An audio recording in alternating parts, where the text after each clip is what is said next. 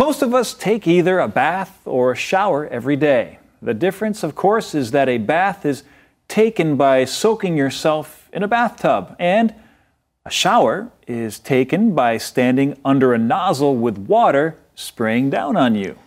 Notice Steve just said take a bath and take a shower. That's because he's American. The British, on the other hand, tend to say half a bath and half a shower. And when we wash ourselves by taking a bath, we are bathing, which is spelled B A T H I N G. Right, not bathing. Bathing comes from the verb to bathe, B A T H E. Now, years ago, when people talked about going swimming, they would say they're going bathing, hence the term bathing suit.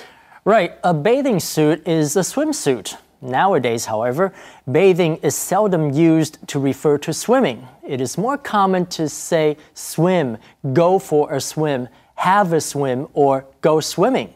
Let's go for a quick swim in the pool. Okay, when bathing is mentioned nowadays, it usually refers to sunbathing, which is sitting out or lying out in the sun in order to get a suntan.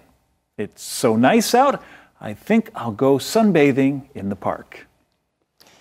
洗澡在英文有分 bath 跟 shower。bath 是浴缸，shower 是淋浴，所以用浴缸洗澡要讲 take a bath。若是冲澡淋浴，那就是 take a shower。这是美国人的讲法。英国人呢会用 have 这个动词，have a bath 或是 have a shower。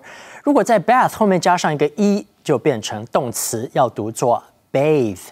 bathe 早期的用法是指游泳。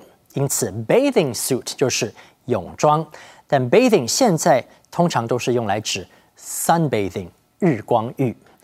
这就是今天的 info cloud，我们下次云端见。